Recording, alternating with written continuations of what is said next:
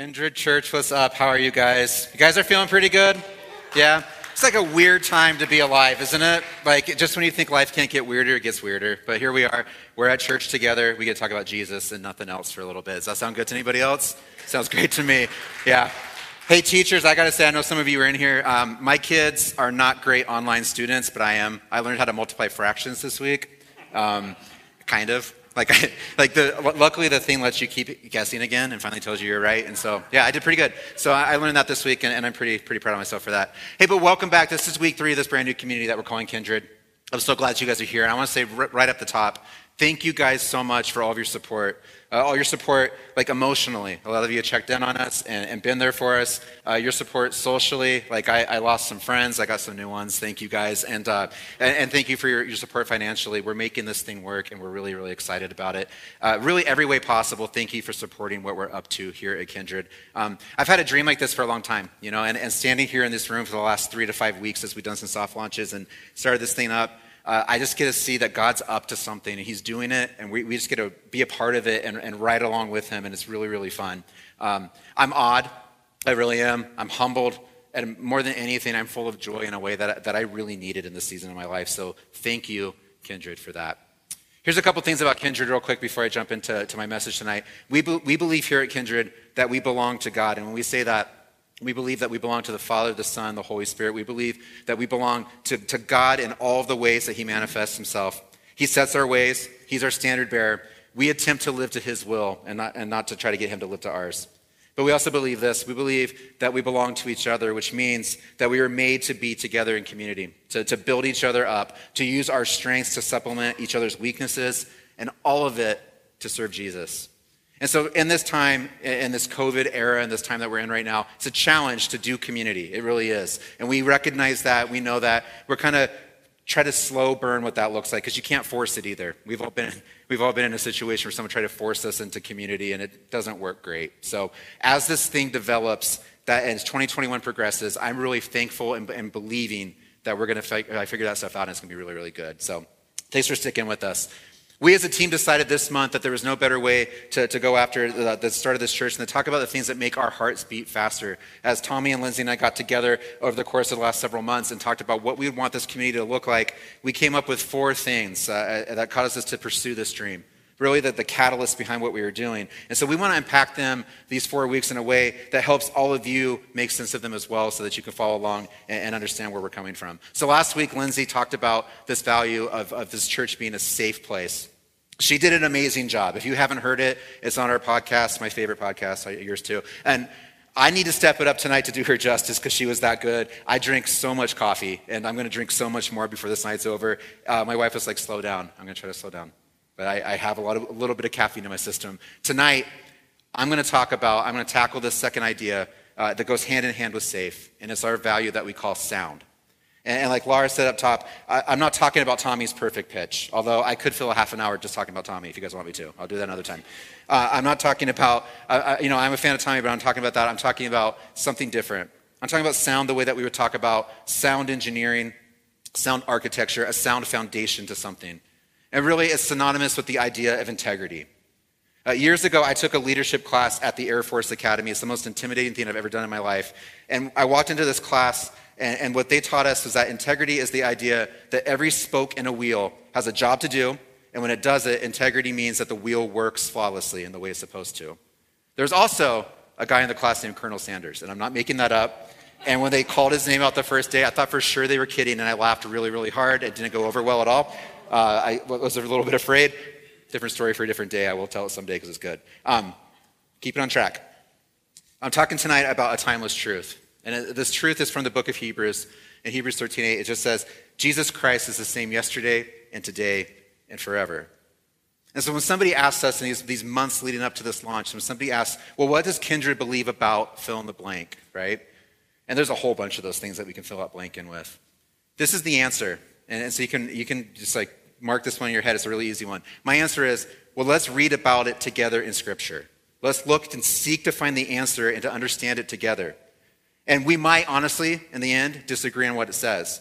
We might disagree on how it was written or why it was written or to who it was written. But at the end of the day, that's the place to start. And I think any honest community, all we're doing is trying to look at those scriptures together and understand them.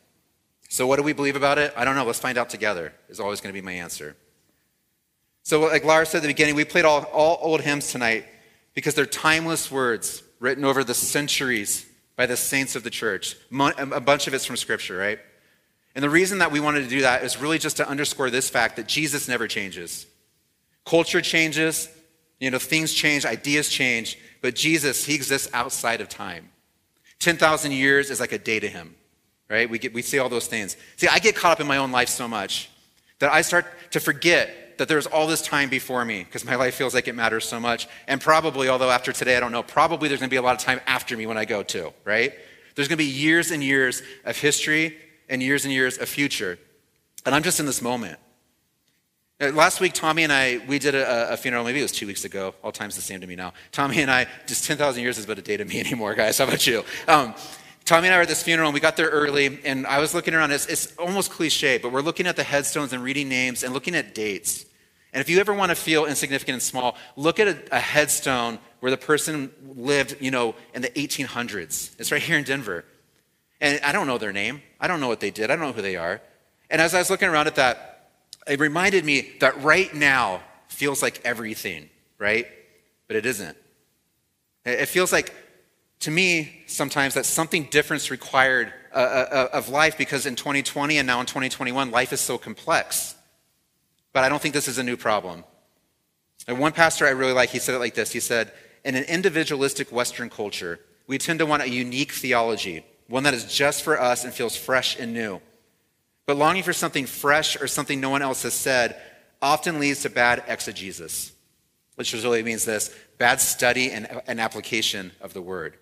So, in other words, our temptation as, as humans is to look for something that we want something to say something that speaks to us or something that supports our ideas that we already have.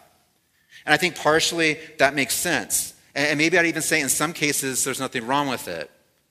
But it becomes a bigger problem when it leads us to misinterpret things instead of just going to the source of them and seeking to understand why, were they, why they were written, who they were written to, and what they're really saying. Because I think the temptation is to cherry pick, right? To find things that support attitudes or opinions that we already have and to make the, do- the Bible a document that bends to our wants and our desires. So when I was in grad school, uh, I, don't, I don't brag a lot, but guys, I went to the University of Northern Colorado for grad school. I know, I know. I got in, I got in. It's still the most reputable college in Greeley. I'm just telling you. You can't prove me wrong. We had, uh, we had in those grad school classes, we read what felt like hundreds of books. Like it's just always five books a week. We're reading through these things, and they were super narrow topics, like specific moments in history or a, a certain people group that is just like the study of uh, just these people uh, from start to finish, things like that. Just really, really concentrated stuff. And most of the classes were uh, Socratic seminars. So if you know what that means, it means that all we did was we read, we went to a room together, and we discussed the books. And often there'd be different ideas that people had or opinions people held. Uh, we, we, would read the same things and people have completely different ideas what it meant, and it would lead to some arguments, right? And there's this one guy uh, in the class, in a lot of my classes, and I'm going to call him Mark. And the reason I'm going to do that is because his name was Mark. And um, the, the chances of him hearing this are like zero, so I don't feel bad about it. He, he and I, we would argue a lot. And I think the, the, the, academic word here is we debated, right? We debated about things that we read all the time. Some of it was through the lens of my faith, and some of it was through the lens of his. But a lot of it was just opinions. I'm not super proud of this personality trait that I have, but when somebody is being really irritating and won't let up, I like to push their buttons. So I'll often take the other side of an issue just to see how mad I can get them. Uh, one of my favorite things to do is to tell people that I don't think Chick fil A is any good. People just get so mad. They get so mad, but I will stick with it until the day I die. And guys, I'm going to speak truthful with you in case I ever get in this situation with you. I live a gluten free lifestyle. I have no idea what it tastes like, but I'm going to keep going after it and keep making fun of it because people get really worked up. Anyway, so we spent hours and hours in class with me, and, and mind you, this was 20 years ago, me, and, and there are some things that I've changed and some stuff I'm still working on. And Mark and I would debate on a variety of topics. One night we were in a course, uh, it was something like the history of the US constitutional law or something like that. Just really, stuff that would just make your heart beat faster. You guys would love it.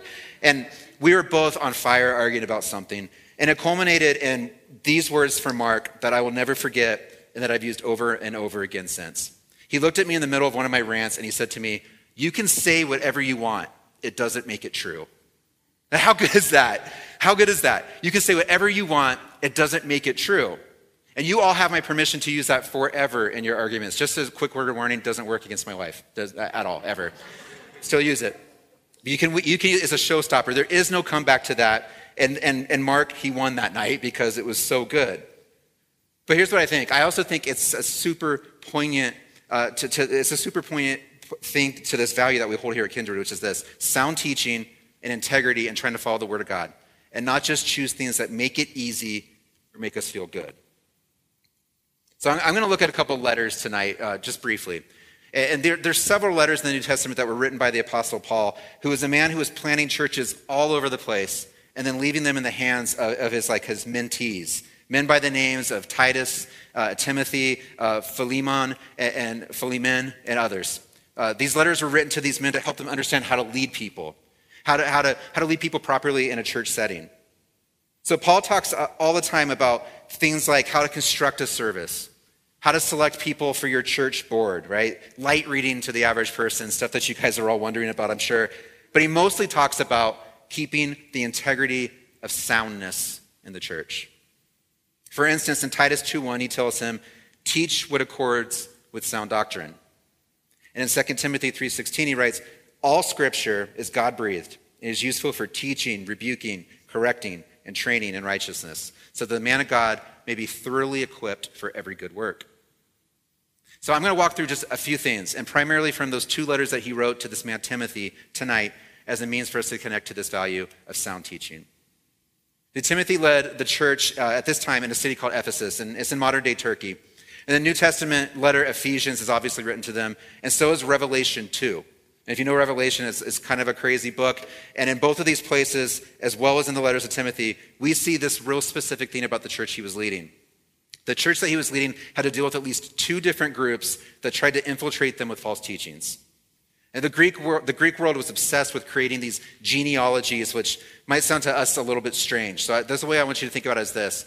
A good comparison might be the backstories in books and movies, right? Or like the origin story of Spider Man or something like that. These people would create a false backstory to something that they wanted to teach that was false in order to try to get credibility to it. They put a lineage to it, and they would create a whole story around these things.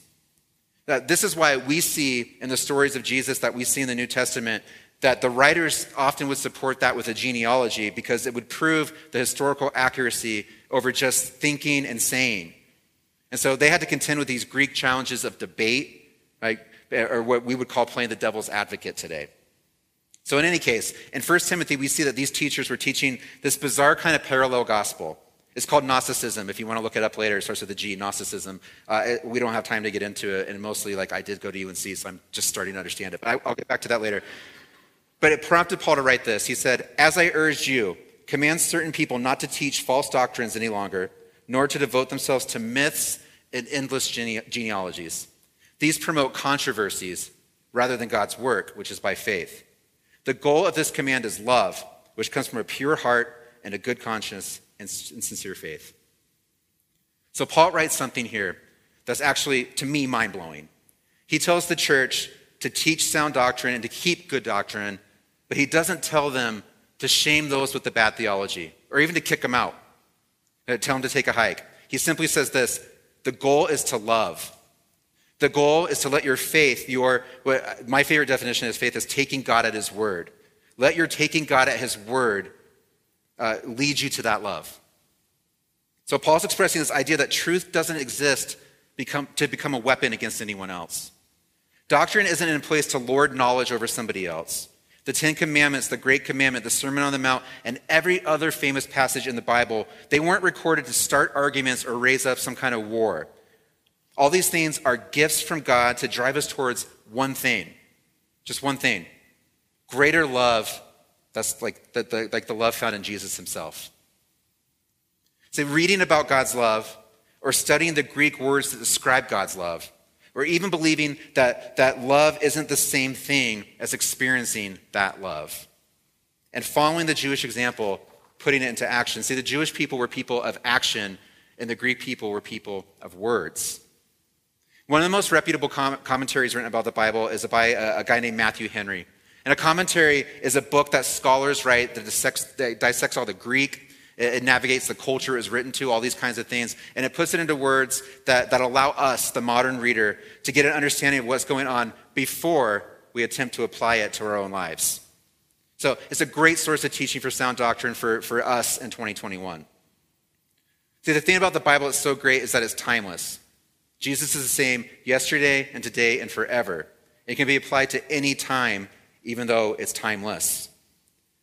So listen to what Henry wrote. He wrote this in the early 1990s about these words in Timothy. He says this The end and uses of the law, so all the stuff that we're taught in the Bible, the end and the use of all these rules is that it's intended to promote love. The main purpose and drift of the divine law are to engage us in the love of God and one another. Surely the gospel, which obliges us to love our enemies, to do good to those who hate us, does not intend to supersede a commandment that has love as its goal. So, to go further, sound doctrine exists for us to recognize how far we fall short of God's standards, not others. It's to receive love and grace. It's to be transformed into the kind of person that gives that love and grace away. I really believe this. I believe that being sound is being grounded, not stepping up on some kind of high horse. And truthfully, I can be as clever as I want to be. I, I try to come up with a really good rhyme all week, and I, I, I kind of got one. I can try to do that all I want, but the Bible says it so much better than I ever could. I think most of you probably have heard or know the passage from 1 Corinthians 13. Maybe you've heard it at a wedding somewhere between 100 and a million times. It goes like this Love is patient, love is kind. It does not envy, it does not boast, it is not proud, it is not rude, it is not self seeking, it is not easily angered. It keeps no record of wrongs. Love does not delight in evil, but rejoices with the truth. It always protects, it always trusts, it always hopes, it always perseveres. Love never fails. It's a really famous, really famous words, and it's beautiful. It's about this kind of love that we want to live out. But the words that come right before this change the way that I read the passage. Because it's not about a romantic relationship, although the words can certainly apply to one. This passage is about so much more. Listen to how it starts. These are the words right before that. Paul says, And now I will show you the most excellent way. If I speak with human eloquence and angelic ecstasy, but don't love, I'm nothing but the creaking of a rusty gate. If I speak with God, uh, if I speak God's word with power, revealing all his mysteries and making everything plain as day, and if I have faith that says to a mountain, jump, and it jumps, but I don't love, I'm nothing.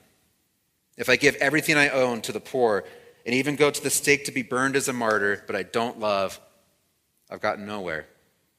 So, no matter what I say, what I believe, and what I do, I'm, bank- I'm bankrupt without love. So, in other words, simply, all of this knowledge, all this doctrine, all this instruction, all of the words that make up the Bible are for us to become better at loving people with that knowledge. That's the end game. So I really believe that for us here at Kindred, as we start this community, here's what we believe we believe that to create an environment that's safe for anybody is, implicit that we create an environment that is also sound. A, a, an environment that allows you to discover how to follow the ways of Jesus. But to remember this Jesus doesn't condemn those who don't follow sound, who can't figure it out. But sound doctrine gives us the chance to figure out how to fit the pieces of our life together. And I think it's a dance for every single person but it's the kind of challenge that truly reveals what we're made of individually and as a community. I want to close up with, with this. Uh, I, I was reading a book all week by this really old, probably certainly dead Scottish Bible professor, and it's an amazing book. His name is William Barclay, and he sums everything up uh, in all of Paul's letters with this, this incredible, uh, to me, it's mind blowing. I'm not smart enough to come up with this, but I will tell you William Bar- Barclay is a genius. He says, according to 1 Timothy, a Christian thinker is characterized by five specific things. So I just want to say if you are in this room and you follow Jesus and you're really interested in doing it well, you want to follow the words in the Bible the best you can. The, the first thing you have to do, obviously, is read it. The second thing you have to do is study it to understand it. But William Barclay says that if you want to be a Christian thinker who's characterized by love, who's trying to live out the way of Jesus to those around them, there's five specific things that your, that your thinking will be like. And these are them. The first one is this you will, just, you will show thinking based on faith, which is taking God at his word. So your thinking will attempt to be put in line with what, what God is really saying. The second one is that your thinking will be motivated by love. See, this kind of thinking protects us from arrogance and contemptuous thinking. The, the kind of thinking that devalues those we disagree with and reduces them to their opinions and their shortcomings and makes us start to feel like we hate them. When we think with love, it's impossible to hate. The next characteristic is thinking that comes from a pure heart. And the Greek word for pure here is the same word they use to describe an army that had been cleared of all of the lazy and cowardly soldiers. So, really, what William Barclay is trying to say uh, from 1 Timothy, what Paul was trying to write, is that the Christian thinker thinks with a pure heart, and it's a heart that's devoid of cowardness and laziness, but instead pursues things that are uncomfortable and hard. The fourth thing is that Christian thinking is thinking that practices the integrity of good conscience, meaning simply that we walk what we talk. When we say something, we attempt to mean it and we go after it. We don't just say it like the Greek thinker might have 2,000 years ago, we do it like the Jewish thinker might have. And the last one is this it's thinking that is what he calls of undissembling faith. Meaning this, in short, thinking that's sincere in its pursuit of truth. Absolutely sincere in its pursuit of truth. So, Kindred, this is what I would say early on in this community is I'm, I'm not perfect. I don't think perfect. I don't interpret scripture perfectly. But I want to be that kind of thinker. I'm the kind of thinker that runs things through this filter of relying on my faith, being motivated by love, trying to have a pure heart, a good conscience, and trying to be a person of sincerity in the things that I pursue. I want to be that kind of community. I want us to lock arms together to look at people who may disagree with us, people who may never understand some of the words the way that we understand them. And instead of becoming contemptuous, becoming a person who loves them even more. So I want to I want to pray that we could become a community like that as we transition back into worship um, and ask God what He would have for each one of us. So, God, I thank you for my friends in this room tonight. And God, I pray that no matter where we come from in this room, if we've read the Bible cover to cover every year of our life, or God, we've never even opened it up. God, if we believe that the words in the Bible really are inspired and God breathed, or if we don't really know what that means, God, I'm just thankful that we have a chance tonight to be challenged by something so simple that it becomes complex to me, which is that you created us to learn all these things about you, not to lord them over anybody else, but instead to recognize how desperately I need you. So, God, I pray tonight as I attempt to allow your things, your teachings, your, your spirit in my life to lead me towards love of other people. I pray that I be challenged to look at the places where I try to hold it to somebody else first. And instead of just loving somebody, I try to change them. Or I try to, I try to make sure that they understand. And God, instead I pray tonight, I would look at myself first. That I would hold on to sound doctrine and the things that you would have us know. And that I love people better because of it. Thank you for who you are. We pray in your name. Amen.